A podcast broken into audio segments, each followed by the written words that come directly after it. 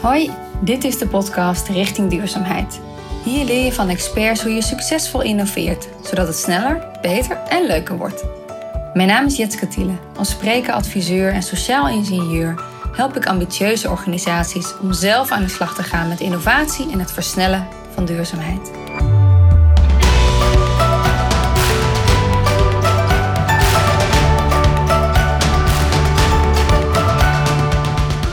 Maar de essentie is, we moeten toe naar nieuwe collectieve concepten die, en dan zijn we een beetje terug bij het begin van dit gesprek, gelijk in één keer volume hebben.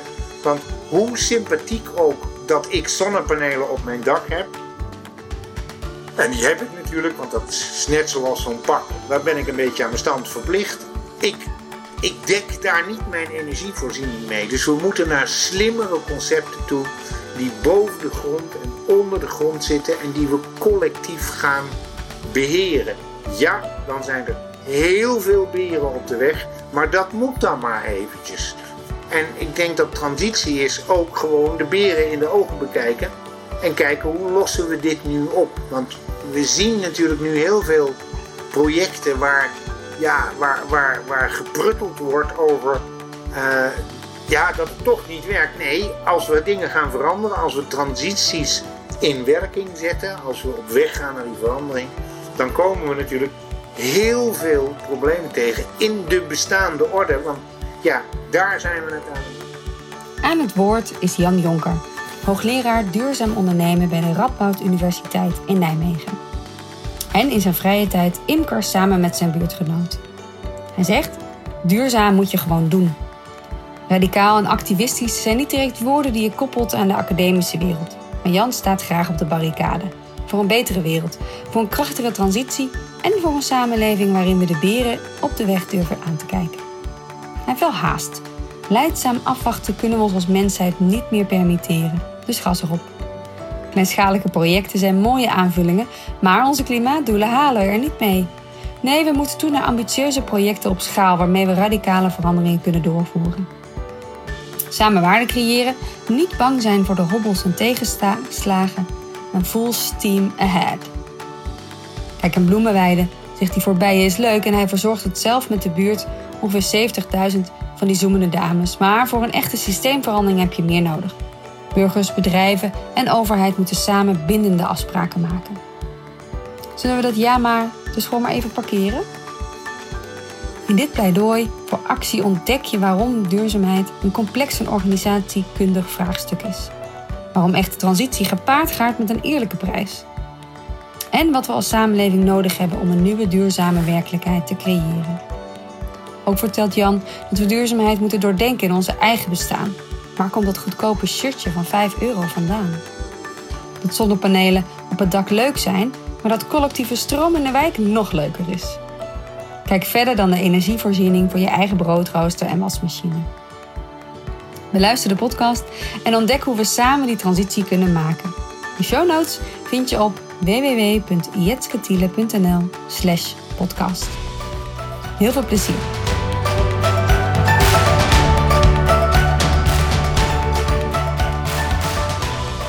Het wordt vast een fascinerende verbale ontmoeting van sprankelende geesten die proberen de wereld te veranderen.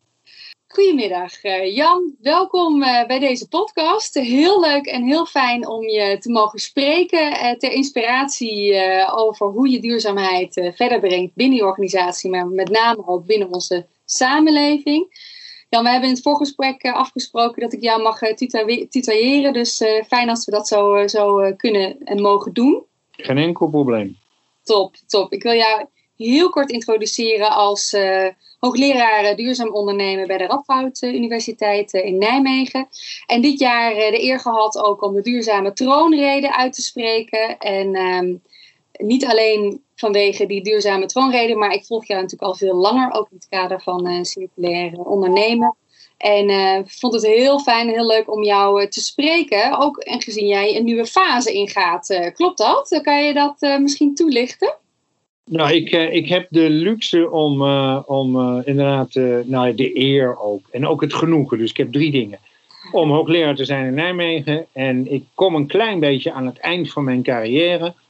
Um, nou is achter de geraniums zitten niet helemaal mijn ding. En dat betekent dat ik afscheid heb genomen informeel op de universiteit. Maar ik mag er nog een poosje rondlopen, maar dan zonder dat ik, zoals dat zo mooi heet, nog inzetbaar ben. En dat betekent dat ik vooral uh, kan werken, kan, kan knutselen, kan bijdragen aan intrigerende projecten zonder dat ik nu even in commissies, in werkgroepen, in studiegroepen en andere op zich helemaal niet verkeerde verplichtingen van het universitaire bestaan hoef te zitten. Kortom, ik heb mijn handen vrij en daar geniet ik van. Mooi, heerlijk. En we hadden het gisteren ook al over. Van hoe, hoe kies je nou in zo'n fase over voor de dingen waar je, je inderdaad je bijdrage aan levert? Wat zijn voor jou dan dus die criteria om ergens ja op te zeggen, heel bewust? we, we leven natuurlijk in een wereld waarin het debat over duurzaamheid, over circulariteit, over aanpalende, maar direct gelieerde gebieden als biodiversiteit en andere, nou ja, gelukkig steeds meer aandacht krijgen. Ik zeg daarbij gelukkig, want eigenlijk praten we er al 25 jaar over. Dus waarom heeft het zo lang geduurd voordat we het doen met de intensiteit waarmee we het nu doen? Hè? Je kan al geen krant meer openslaan of het gaat daar wel over. Je zou tegelijkertijd kunnen zeggen dat we nu de fase in de afgelopen tien jaar, het eerste decennium van deze eeuw, de fase van het uitproberen van kleine projecten nou ja, achter de rug hebben. Dat hoeft helemaal niet, want het zou bijna kunnen klinken alsof we kleine projecten daarmee afschrijven. Dat is echt niet de bedoeling.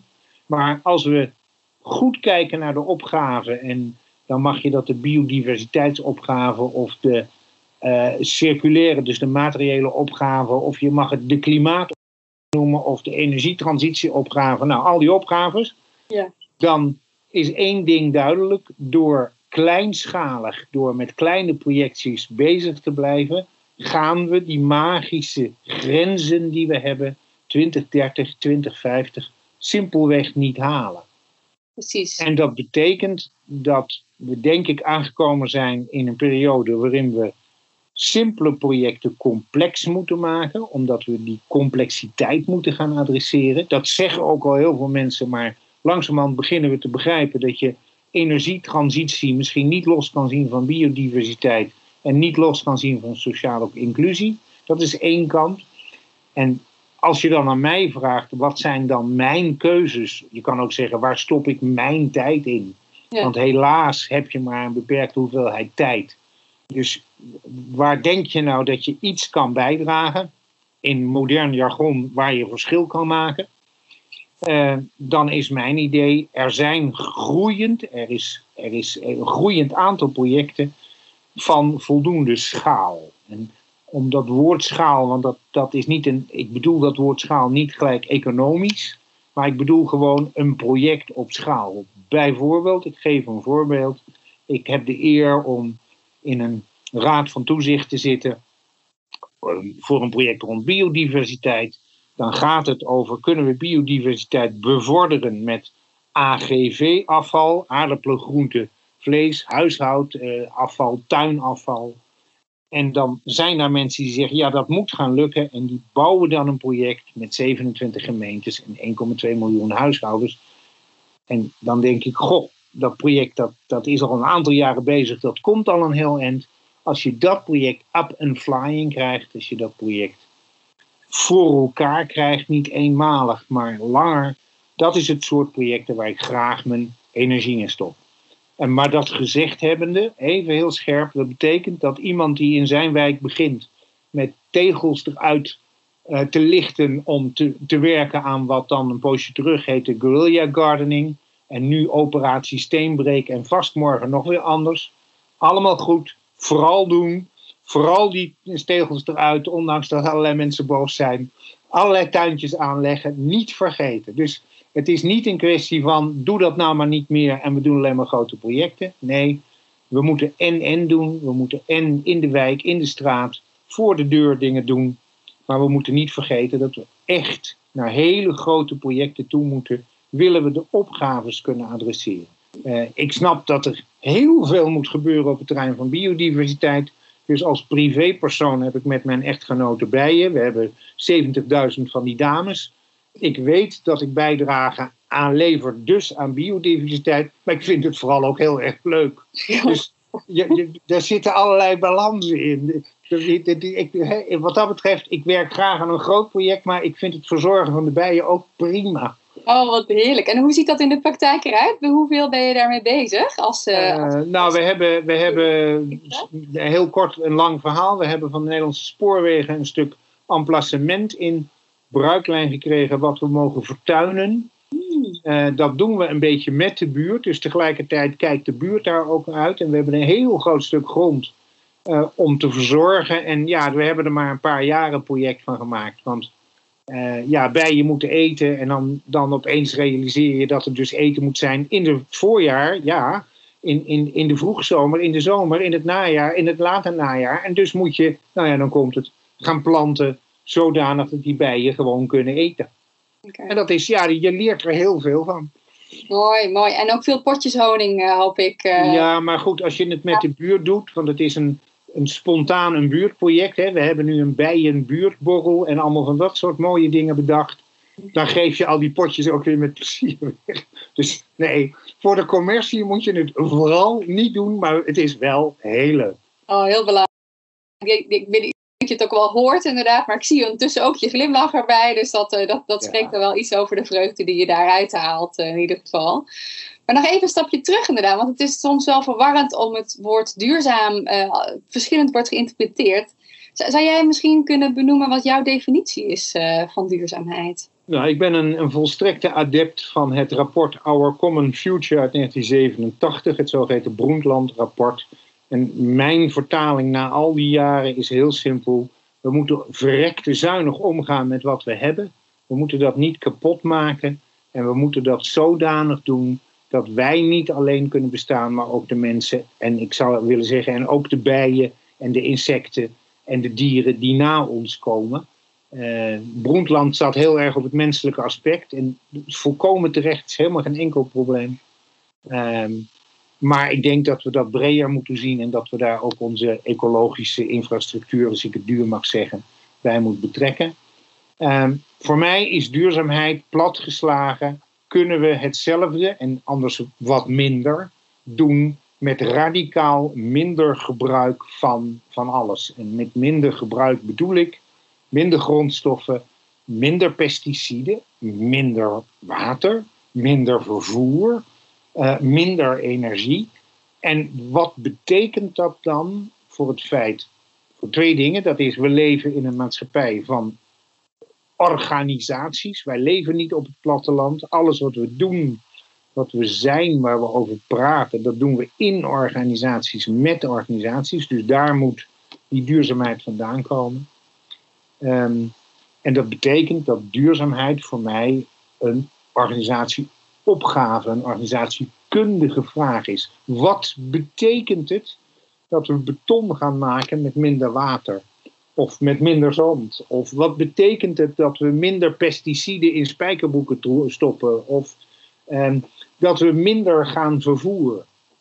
En dat, dat duurzaamheidsbegrip, ja, dat hebben we de afgelopen jaren ontzettend tot mijn verdriet uitgehold.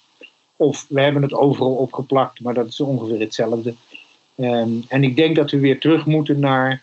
Eh, een lastig woord is. We moeten radicaal minder op alles. We moeten minder de natuur slopen, maar we moeten minder vervoeren. We moeten dus minder vliegen. En zo kunnen we nog wel een poosje doorgaan. Ja precies. En jij, jij, eh, we hebben de afgelopen periode misschien ook wel gemerkt dat we minder aan het vervoeren waren. Vanwege de reden dat we minder uh, naar buiten konden. Heb je dat zelf ook gemerkt de afgelopen periode? Ja hoor, ik, uh, ik moet zeggen dat ik van de ene op de andere dag niet meer welkom was op de universiteit. En dan echt gewoon zeer abrupt nadat ik daar 25 jaar heb gewerkt. Dus het was wat lastig. Want opeens heb je een totaal nieuwe, volstrekt andere situatie met dezelfde 150 studenten en hoe nu verder. Dus het was best wel spannend dit voorjaar. En, en ja, ik, eerlijk gezegd, en ik word nog wel eens gevraagd voor een lezing hier en daar, dus ik doe er wel 80 of 100 per jaar. En dat was gewoon in tijd op, uit, over, weggeveegd uit de agenda. En ja, eh, toen kwam er een totale lockdown en eh, toen zaten we thuis. En toen ben ik gestopt met denken. En toen kreeg ik nog eens een rekening ergens voor 12,50 euro of 35 euro. Het gaat om het, om het symbool. En dat betekent dat, ik hoop dat dat voor veel mensen geldt, dat ik in die lockdown op heel veel terreinen gewoon gespaard heb. Ik heb gespaard aan kilometers die ik niet heb uitgegeven, die ik ook niet uit hoef te geven. Maar ik heb ook gewoon heel simpel veel minder geld op een heleboel terreinen uitgegeven. En dat is, ja, ik vind dat wel heel merkwaardig. Dus die, die lockdown en dat, dat, dat, dat opeens radicaal dingen anders doen, heeft echt geleid tot radicale besparingen. En uh, ja, simpel geformuleerd. Ik heb nu denk ik uh, negen maanden negen maanden niet meer in een vliegtuig gezeten. En ik heb in de afgelopen negen maanden. Nou, ik was een totale treinfanaat. Echt een, ik ben helemaal idolaat van de trein. Ik vind het heerlijk. Um, en ik heb denk ik nog uh, twee of drie keer in de trein gezeten. Ja, Drie is veel al. Ik denk tussen de twee en de drie keer. Ja. Dus ja, het bespaart, het bespaart ook heel veel tijd. Ja. Het is heel merkwaardig. Mijn reistijd is ongeveer 30 seconden om van de keuken naar de pc te gaan met een kopje koffie. Dus dat zijn, ja, ik, ik praat daarmee heel veel dingen helemaal niet goed, maar het zijn wel hele leuke bijverschijnselen. Precies, precies. En dat is waar we allemaal een beetje een soort uh, pauzeknop uh, hebben ingedrukt gehad. wellicht ook weer anders gaan kijken. Je benoemde net al heel duidelijk, we moeten met z'n allen minder. Ja. en daarmee ook anders in ieder geval gaan kijken wat, wat de volgende fase wordt. Want wat hebben wij nodig als samenleving om inderdaad te komen tot die duurzame nieuwe werkelijkheid? Wat, wat zijn wat jou betreft die uitdagingen die we naast de technische uitdagingen uh, wellicht ook het sociale aspect uh, wat daarin nou, er, er, zitten, er zitten twee kanten aan. De, de, zonder enige vorm van dramatiek moeten we denk ik constateren dat het water ons aan de lippen staat. Dus dat we echt gewoon het roer moet om, zoals dat zo mooi heet. Of zoals collega Rotmans in Rotterdam zegt, we moeten aan de transitie, en ik ben het ook met hem eens, we moeten fundamenteel systemen veranderen. We hebben nu heel lang geprobeerd de dingen op te lossen door de randjes af te veilen. En politiek gezien uh, worden we ook nog geholpen, want ja, we praten het ene dag over dramatische problemen, maar volgende dag zijn er weer andere problemen. En dan ondertussen gaan we oplossingen zoeken die geen oplossingen zijn. Dus het probleem blijft bestaan, maar nou oké pappen en nat houden, zouden we kunnen zeggen. Dat is een heel kenmerkend iets voor tien jaar Rutte 1, 2 en 3. We moeten denk ik toe naar systeemveranderingen. We moeten toe naar, kunnen we het systeem anders inrichten? Uh, en dat vinden we buitengewoon, buitengewoon ingewikkeld. Waarom? We zijn volgens het spreekwoord van de goudvis en de waterkom, wij zwemmen in ons eigen water en we kunnen dus niet even uit de kom stappen en zeggen: zullen we het eens anders gaan doen? Dat is heel paradoxaal. Dus ik heb geprobeerd in de duurzame troonrede, die ik voor het eerst en het laatst heb mogen houden op 1 september jongsleden, een eer, best wel een genoegen, maar ook een enorme uitdaging, om eens op te schrijven met, met, met alle denk en, en, en alles wat je hebt, maar ook met de hulp van tien mensen om geen bokken te schieten uh, van nou, hoe krijg je nou systeemverandering? Want tussen het zeggen, er moet een systeemverandering komen, en tussen het creëren van die systeemverandering zit een, nou, daar zit gewoon een gat. En dat red je niet door een, met alle respect, bloemenweide aan te leggen. Dan krijg je geen systeemverandering, hoe goed dat ook is voor de bijen. Uh, dus ik heb geprobeerd een aantal dingen te benoemen in die troonrede, die overigens gratis beschikbaar is. Eh, dus iedereen kan hem downloaden en hij kan hem ook zien op YouTube. Dus wat dat betreft. Nou, en een van de dingen die ik voorstel, en dat is helemaal niet echt nieuw, is zullen we eens nadenken over ons belastingssysteem en zullen we eens gaan verschuiven van belasting op arbeid, waar nu het geld naartoe gaat, naar belasting op grondstoffen. Want als je grondstoffen duurder maakt en als je dat zelfs koppelt aan het vervuilen, het moeten van belasting betalen op vervuiling, dan verschuift je accent in je verdienmodel. Dat kan niet anders. En omdat je dat verdienmodel moet verschuiven, ga je dus ook je organisatiemodel anders inrichten. Nou, op die manier denkend kan je structureel, en ik gebruik nu het woord echt heel bewust, structureel veranderingen bewerkstelligen. Want als je dat wat we nu doen, namelijk CO2 niet belasten, en voor de luisteraars, hè, als we vervuiling CO2 door zijn hoeveelheid is een vorm van vervuiling, dus CO2 zelf is dat niet, maar als we dus door blijven gaan, is dat, dat is een vorm van vervuiling. Nou, als we dat dus terug willen dringen, en dat willen we, dan moeten we het niet onder de grond stoppen voor miljarden. Want ja, dan hebben we het onder de grond zitten en dan moeten we het beheren en dan moeten we van alles doen. Nee, dan moeten we zeggen, prima, dan gaan we dus die CO2 hoeveelheid die te veel is, en dat, ja, dat is een lastige vraag, die gaan we belasten. Dus dan gaan we vervuiling belasten. En uh, heel praktisch, dan gaan we dus vliegtuigbenzine belasten, want dat doen we nu amper. En dan gaan we uh, de, de vervuiling van de stookolie van zeeschepen belasten. En zo kunnen we nog een hele poos doorgaan. En ja, dan is de consequentie dat het t-shirtje, wat misschien nu bij een bepaalde winkel 8,5 euro kost, vermoedelijk één keer over de kop gaat, oftewel 15 euro gaat kosten. Maar ja, als we dat ook gaan toepassen op een ananas die komt uit, nou ja, een land ver weg, ver wegistan, dan zou het zomaar kunnen zijn dat als we al die kosten meerekenen, eh, dat die ananas niet 1,85 euro is, maar 2,85 euro of misschien wel 3,25 euro. Ja. We noemen dat fair price. Dat was een van de maatregelen die ik ook heb voorgesteld. We gaan rekenen met echte prijzen. Uh, en dan zegt iedereen, ja, maar dat heeft heel veel impact op de economie. Ja, want we hebben nu een economie gebouwd waarin we de echte prijzen niet betalen en afwentelen of op andere mensen ergens ver weg. Of nog veel makkelijker op allerlei uh, uh, ecologische omstandigheden, of het nou, nou bossen zijn of water is of lucht. En we betalen daar helemaal niet voor. En ja, transitie is dat we dat dus gaan dokken. En dan worden heel veel mensen boos, want die zeggen dan: ja, maar dan heb ik niet meer te eten. Nee, we moeten dat in een, in een systeem vormgeven. Dus dat moet niet voor de een gelden en voor de ander wel, want dan werkt het niet. Nee, dan moeten we over de hele bandbreedte zeggen: prima, dan gaat iedereen daar aan meebetalen. En ik denk dat we dat moeten doen. En dat gaan we natuurlijk niet invoeren op uh, zondagavond 31 december. Maar laten we nou eens tien jaar nemen om dit soort systemen stapje voor stapje in te voeren. Ja. Nou, en als derde maatregel, uh, gewoon als voorbeeld, en daarna moeten de mensen het maar nalezen. Ik blijf het merkwaardig vinden dat we in Nederland zeggen dat we toe willen naar een duurzame en circulaire economie. Een economie van waardebehoud en een economie van minder. En dan kijken we naar waar de overheid zijn geld aan uitgeeft. En dan zien we dat die overheid het ene beleidstuk naar het andere beleidstuk schrijft over het creëren van duurzame of groene eh, energie.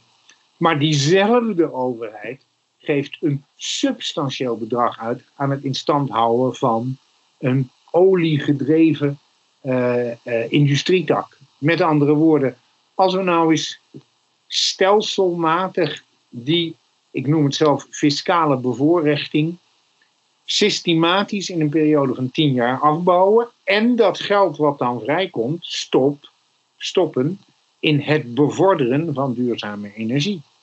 En of dat nou wind is, of zon, of iets anders, of nieuwe technieken, of waterstof, laten we dat nou even buiten beschouwing laten. We moeten een andere route op. En daar komen we alleen als we daarin investeren. Want het tijdperk van spotgoedkope gas uit de grond, die is gewoon voorbij.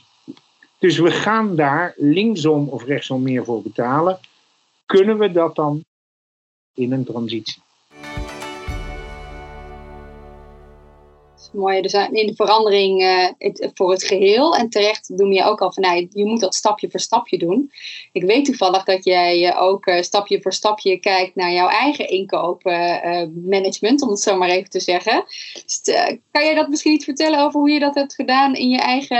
nou, je moet wel eens op het podium staan, dus dan wil je natuurlijk ook netjes gekleed voor de dag komen hoe je dat hebt gedaan uh, met jouw eigen nou ik, ik, ik, vind het heel belangrijk dat ik niet alleen maar tekst produceer. zoals mijn lieve dochters zeggen, je gooit er een kwartje in en je krijgt voor 35 cent tekst.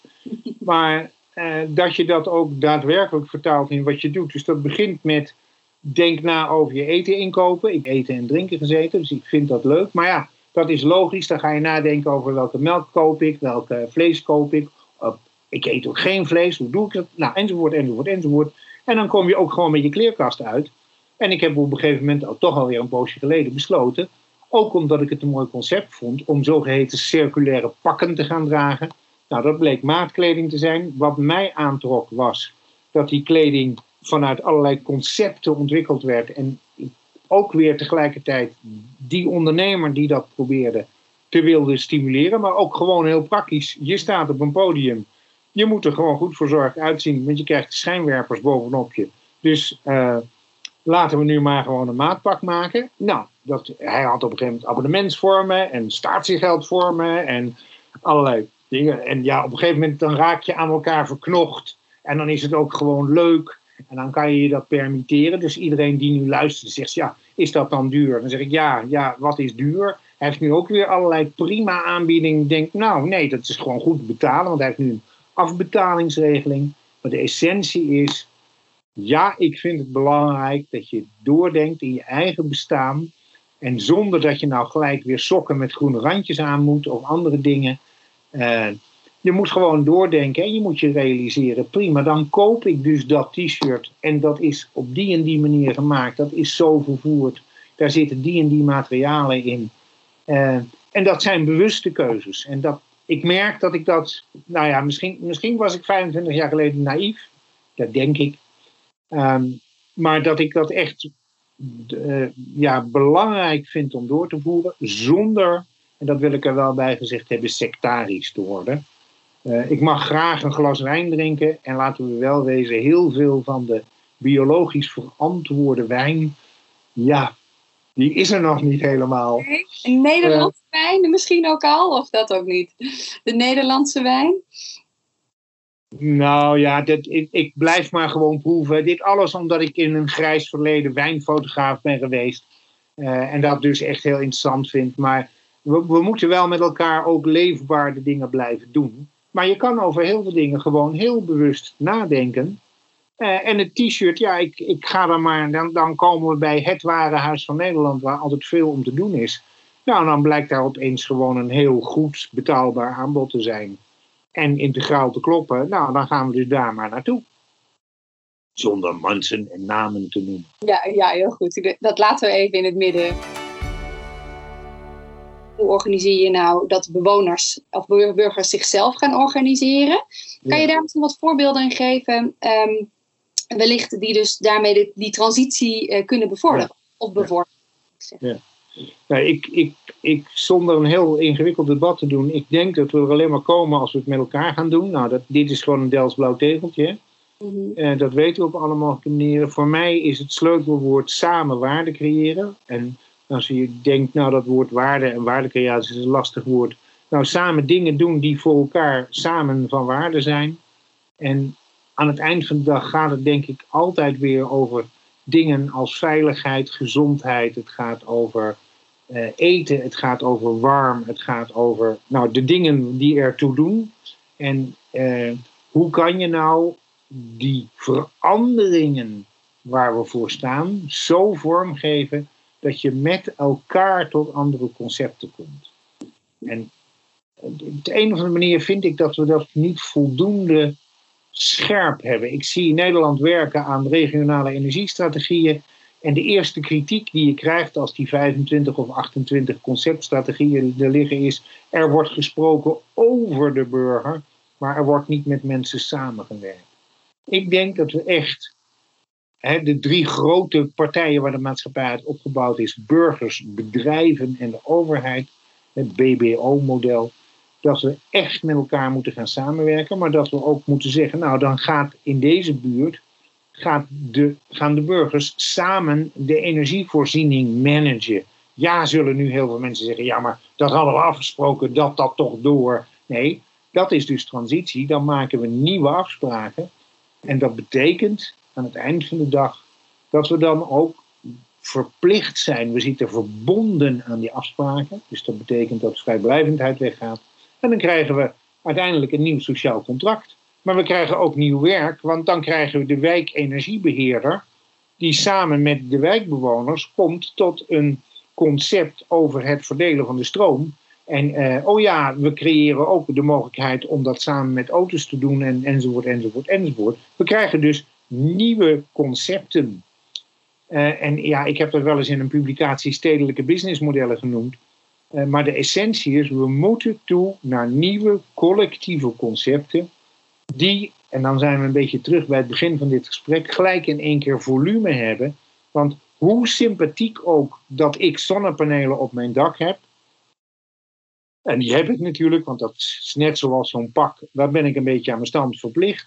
Ik, ik dek daar niet mijn energievoorziening mee. Dus we moeten naar slimmere concepten toe, die boven de grond en onder de grond zitten en die we collectief gaan beheren. Ja, dan zijn er heel veel beren op de weg, maar dat moet dan maar eventjes. En ik denk dat transitie is ook gewoon de beren in de ogen bekijken en kijken hoe lossen we dit nu op. Want we zien natuurlijk nu heel veel projecten waar, ja, waar, waar, waar geprutteld wordt over uh, ja, dat het toch niet werkt. Nee, als we dingen gaan veranderen, als we transities in werking zetten, als we op weg gaan naar die verandering, dan komen we natuurlijk heel veel problemen tegen in de bestaande orde. Want ja, daar zijn we het aan het doen. Ja. Betekent dat soms ook op je handen zitten? Dus hoe verander je dan als professional in eerste instantie voor het aanjagen, het organiseren van die verandering naar hoe faciliteer ik de initiatieven uit de wijk of de initiatieven vanuit, uh, vanuit de bewoners? Zijn, heb je daar tips voor hoe, hoe men dat kan doen? Nou, ik, ik, ik, ik, het klinkt een beetje paradoxaal voor iemand die artikelen schrijft en praatjes houdt, maar eh, mijn eerste uitnodiging naar iedereen is: kijk naar jezelf en kijk waar je goed in bent noem dat een beetje gezonde zelfreflectie en ga geen dingen doen waar je helemaal niet goed in bent. Uh, want dat leidt tot amateurisme. Uh, probeer mensen om je heen te verzamelen die dat wat jij niet kan, wel kan. En of je dat nou een slimme sociale configuratie of iets anders noemt, maakt me niet uit. Maar je kan maar een paar dingen, maar andere mensen kunnen ook maar een paar dingen. En dan is misschien wel het belangrijkste advies: ga het gewoon doen. Ga gewoon roepen: dit gaan wij nu gewoon doen. En dan spreek je af dat je één keer in de week thee drinkt of een biertje of iets anders met de opmerking: Zo, we kwamen een hoeveelheid problemen tegen, dat wil je niet weten. Nee, die ga je namelijk allemaal tegenkomen. Maar als je dat met elkaar gaat doen, dan denk ik dat je het ook kan oplossen, want dan kan je elkaar vasthouden. Dus we moeten uit de zullen we dit eerst nadenken, de standpunten, eh, gewoon in de actie van dingen gaan doen. En als je dat, ja, ik zeg het altijd maar, als je dat een beetje integer doet. En integriteit betekent voor mij dat je dat doet vanuit een, een, een, een wat zuivere opvatting. Bijvoorbeeld, eh, nou laat eens een voorbeeld nemen.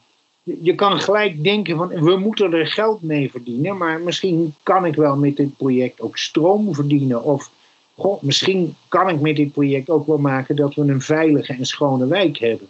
Dus laten we nou alsjeblieft stoppen met alles te monetariseren, alles om te zetten in geld. En met elkaar ook zeggen: nee, wat wij willen in deze wijk is met elkaar een plezierige leefomgeving, zowel aan de ecologische als aan de sociale kant. Dat is winst. Daaraan werken is met elkaar winst. Dat is collectief waarde creëren. En wat ik heel erg lastig vind, is dat heel veel mensen dat eigenlijk alleen maar kunnen bedenken vanuit een financieel model. En dan gaat het niet werken. Dus is mijn boodschap nog een keer: ga het nou gewoon doen. Verzamel een groep. Doe het niet alleen. Doe het wel met de buren, maar ook met de buren van de buren en de buren van de buren en de buren van de buren en dat nog drie straten verderop. Doe het met elkaar. Bedenk in één keer schaal. Dus ga niet denken dat je in je eentje je huis energetisch autarkisch, zoals dat heel duur heet, kan maken. Want dat lukt niet. En probeer eens wat verder te denken dan je eigen broodrooster. Maar bedenk ook dat je de wijk kan zien als een energievoorziening voor auto's. Kortom, wat is het concept? En ga het dan doen. Hou elkaars hand vast. En stop niet voorbij de eerstkomende 25 moeilijkheden, want die kom je gewoon tegen. Dus ga gewoon op pad, ga het gewoon doen. Want anders praten we alleen over transitie en dan lijken we ik ben wat naar hier, dan lijken we vooral op politici. Precies, dus daarmee zeg je ook inderdaad ehm, het, het, organiseren van elkaar, en, maar veel meer te denken vanuit andere taal. Dus vanuit die waarde, wat je zegt van goh, wat, wat levert dit ons op? En dan hebben we het niet over geld.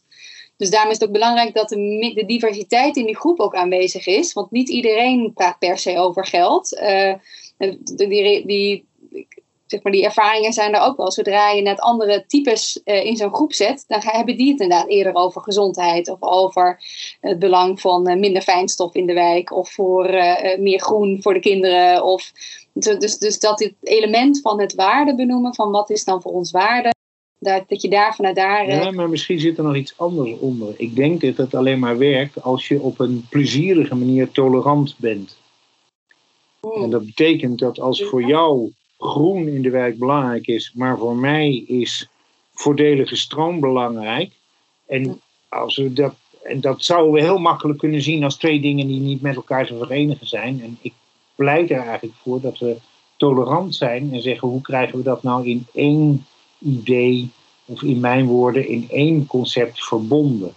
Hoe krijgen we nou hoe zijn we nou zo tolerant dat we zeggen, ja, dat is ongeveer, ja, dat is een soort van hetzelfde, dat is niet hetzelfde.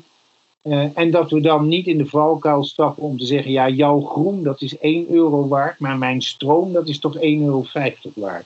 Want dan, dan, dan zetten we elkaar de hele tijd vast in allerlei modellen. En dat is, dat is lastig. Dat, dus niet roepen, transitie fijn doen we even. Nee, transitie is met elkaar, is het bestaande rustig afbreken, maar ondertussen het nieuwe met elkaar van waarde opbouwen realiseren dat we onderweg van alles tegenkomen wat maakt dat je denkt, nou laat maar zitten en dan elkaars hand vasthouden. En niet na een half jaar denken het is niet gelukt. Nee, transities minimaal, minimaal trekken nou eens tien jaar vooruit. Laten we nou eens tien jaar naar die stip op de horizon werken. Uh, maar in heel veel gevallen kost het nog wel wat meer tijd. Dus het, het is, ja, om het maar, maar romantisch te zeggen, je gaat met elkaar de reis aan, op weg ergens naartoe. En ja, dan zijn er dus allerlei tegenslagen onderweg. Ja, zo so be it. Ja, dat, gaan we gewoon door. Zijn er voorbeelden in het land te noemen die jij, eh, waar je bij betrokken bent of op afstand een beetje volgt, waarvan je denkt, oh ja, die, die zijn echt die zijn aan het doen en die zijn aan het leren. En, uh, en dat gaat misschien niet altijd over, uh, over rozen en, en meteen even soepel. Maar zijn daar voorbeelden van te noemen? Nou ja, ik, ik, ik zie, was het maar waar dat we, dat we over de voorbeelden struikelden. Uh, maar, maar goed, voor de liefhebbers, mijn oudste voorbeeld in Nederland is de wijk Eva Langsmeer in Culemborg. Dat zijn de pioniers in Nederland alweer, nou, ik denk al 30 jaar bezig. Maar dan kom ik ook in een dorp als Hengelo-Gelderland, waar opeens een hele wijk zelfbestuur heeft over zijn energievoorziening. En dan denk ik, nou ja, ik, ik denk dan heel blij, het kan toch. En ja, ik werd nog blijer toen ik zag dat het gecombineerd was met een boomgaard en met bijen. Want ach, dat is dan leuk. Ehm, en ik zie ook binnen provincies, sommige provincies hebben echt het lef om te zeggen: nee, we gaan die kant op. Hè. Kijk naar de drie noordelijke provincies die roepen: nee, waterstof heeft de toekomst. Uh, maar wat ik, wat, ik, wat ik echt mis is, eigenlijk zou ik, zouden er zoveel voorbeelden moeten zijn dat ze niet meer zou kunnen opnoemen. En dat vind ik echt nog ontbreken. We moeten toe naar schaal. We hebben bijvoorbeeld een woningbouwopgave in Nederland, honderdduizenden woningen, letterlijk. Waarom gebruiken we die woningen niet gelijk als transitietrajecten? Waarom, wat is nou? En ja, dat is ingewikkeld. Ja, dan komt iedereen in opstand. Maar zullen we dat nou eens gewoon gaan doen? Zullen we nou eens zeggen, prima, als dit er straks staat. En laten we dan inderdaad niet gelijk beginnen met 10.000 woningen, maar zullen we eens beginnen met 500 eensgezind om te kijken hoe we daar een zelfsupporting systeem van kunnen maken. En niet alleen stroom, maar zouden we dan ook groenten kunnen kweken in de wijk of zo? Hoe zou dat dan kunnen werken? Of past dat niet of zo? Ja. Dus het is ook een beetje, ja, een beetje lef en een beetje fantasie hoor, dames en heren, bouwers en andere mensen. Het is niet alleen maar metselen van stenen. En, en nou, dat is denk ik de grote opgave. Dan komt dat woord tolerantie weer. Als je dat dan met elkaar gaat doen, dan moet die bouwonderneming, die aannemer, maar ook die gemeenteambtenaar en ook die wethouder en ook die gedeputeerde, die moeten allemaal zeggen, ja, laten we dat nou maar gewoon gaan doen. Ehm, en en daar, zit, daar zit denk ik de uitdaging, en daar zit ook letterlijk de tolerantie. Laten we dat nou maar gaan doen. En dan moeten we ook nog afspreken met elkaar dat het fout kan gaan. Want misschien is dat wel het laatste punt. Er is maar één land in een Europa waar er een nationale foutendag is. En dus ik pleit ervoor dat één dag per jaar we bij elkaar mogen zitten met een kopje thee of een biertje of een glaasje wijn en onze fouten bespreken. De nationale failure day. En in Finland hebben ze die. Ik pleit ervoor dat we dat in Nederland ook gaan invoeren. Want transitie gaat van ouw. En ouw betekent dat we fouten maken, domme dingen doen, niet verstandig beslissen en toch gewoon doorgaan. Mooi, mooi. Dus de angst voor het falen, in dit geval uh, meer los gaan laten. Glorieus falen wellicht, uh, misschien als je het zo zou kunnen Ja, ja nou ja, ik bedoel, je, je moet gewoon bij je buren kunnen binnenlopen als je gewoon een dommigheid hebt gedaan. En nogmaals, ik geloof ongelooflijk in de veerkrachtige, in de energieke samenleving, zoals mijn collega dat ooit heeft genoemd. Ik denk dat we dat kunnen. Maar dan moeten we dat ook wel gaan doen. Dan moeten we, en dan moet er niet een ambtenaar langskomen of iemand anders die zegt ja maar. Nee, want zullen we ja maar dan maar even parkeren. En, daar, zit, nou ja, daar zit dus echt de uitdaging. Tolerant met elkaar doorprutsen. Mooi, dat is een mooie uitspraak. Mag ik nog, eh, als we toch aan de reflectie eh, ter afronding eh, jou nog vragen? jij voor jouw 20 jaar jongere zelf? Want misschien ben jij zelf ook wel een beetje aan het reflecteren. welke fouten heb je gemaakt of andersom? Welke, welke elementen ben je trots op? Nou, ik vind het wel leuk om na te denken over mijn 20 jaar jongere zelf. Um, mijn standaardafspraak, eigenlijk, of uitspraak van de afgelopen jaren is: ik zou zo graag weer 30 willen zijn met de kennis van nu. Mm. Um, ik heb nu bijna, ja, ik denk 30 jaar ongeveer geknutseld en gewerkt aan duurzaamheidsvraagstukken. Um, op alle mogelijke manieren, academisch, uh, praktisch, op, gewoon op alle mogelijke manieren. Echt uh, op alle mogelijke manieren. En um, ik, ik, vind het soms jammer dat het zo lang duurt voordat je een beetje door hebt hoe de dingen in elkaar zitten. Dus uh, als ik 20 jaar jonger was geweest, dan zeg ik nu, nou ja, achteraf, hè, alles makkelijker. Ik had veel eerder met grote projecten moeten beginnen. Ik ben te vaak, te lang misschien, maar dat ligt ook een beetje aan het academische karakter blijven hangen in proberen te begrijpen waar deze debatten over gaan. Uh, ik heb gelukkig ook bestsellers geschreven, maar ja, die boeken die zijn er ook om te begrijpen waar gaat dit nou over. En als je dan weer kijkt naar, had je dat nou allemaal nodig om te komen waar je kwam? Ja, dan is natuurlijk het antwoord, ja, ik kennelijk wel. Maar aan de andere kant, ik had ook tien jaar eerder kunnen beginnen met grote projecten. En ik denk dat, uh, uh, dat als je die vraag stelt over tien jaar geleden, vijftien jaar geleden, toen heb ik op de een of andere manier gedacht, ik ga gewoon grote projecten doen. En uh, mijn eerste grote project was toen het volstrekt krankzinnige idee om in drie maanden tijd met 500 mensen een boek te schrijven. En iedereen zei, ja Jonker, gaan we dus doen met jou. Dus schreven wij, het werd niet drie maanden, het werd zes maanden, maar dat mag de pret eigenlijk niet drukken. Wij schreven gewoon een boek in zes maanden met elkaar, wat ook nog eens een mega bestseller werd. Dat is duurzaam denken doen, denk Dat was duurzaam denken doen. Ja. ik heb mij, ik heb mij helemaal, eh, nou ja, de, de, de, vingers van de, van de, de huid van de vingers moeten vechten om te zeggen. En dat boek wordt dan ook nog goedkoop. En nou ja, allemaal, allemaal andere dingen gedaan. Uh, en dat is gewoon gelukt. En het aardige daarvan is dat je dan, dan heb je een soort van voorraad aan moed. Dan denk je, nou, hoppata, volgende project. Ja. Nou, dan gaan er ook wel een paar mis, maar dat hoort er dan maar bij. Uh, en dus mijn belangrijkste advies aan mezelf, maar dat is echt ook een advies aan mensen nu, is ga je passie achterna, ga het gewoon doen. Doe het integer. En integer betekent ook met elkaar, wat mij betreft. Uh, ga het gewoon maar doen. Omdat we te veel, te vaak, te lang, denk ik, zitten wachten. En dat kunnen we ons niet permitteren. We kunnen niet als 70% geloof ik van alle insecten nu uh, niet meer bestaat. We kunnen niet gewoon tien jaar wachten met een bijenproject, met een biodiversiteitsproject. dat moeten we gewoon nu gaan doen. Dus ja, nou ja, accepteer de blauwe plekken maar. Dus mijn belangrijkste boodschap naar mezelf 20 jaar geleden is: had jij niet wat eerder met van die grote projecten moeten beginnen? Essentie is eigenlijk heel simpel. Oh, en woorden als economy hebben we bedacht en nou allemaal van dat soort woorden. Maar de essentie is heel simpel.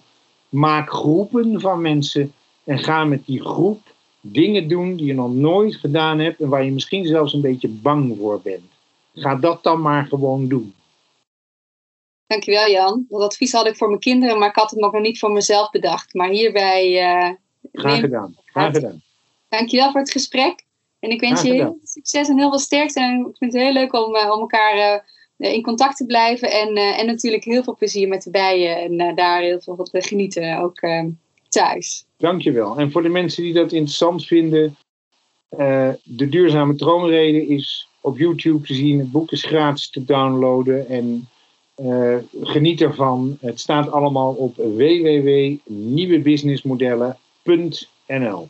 Yes, hartstikke goed. Ik zal de linkjes ook uh, in, de, in het artikel erbij zetten, dat iedereen daar rechtstreeks bij kan. Ook naar de boeken die je hebt geschreven, zodat inderdaad uh, deze informatie ook makkelijk en goed te vinden is. Dankjewel Jan.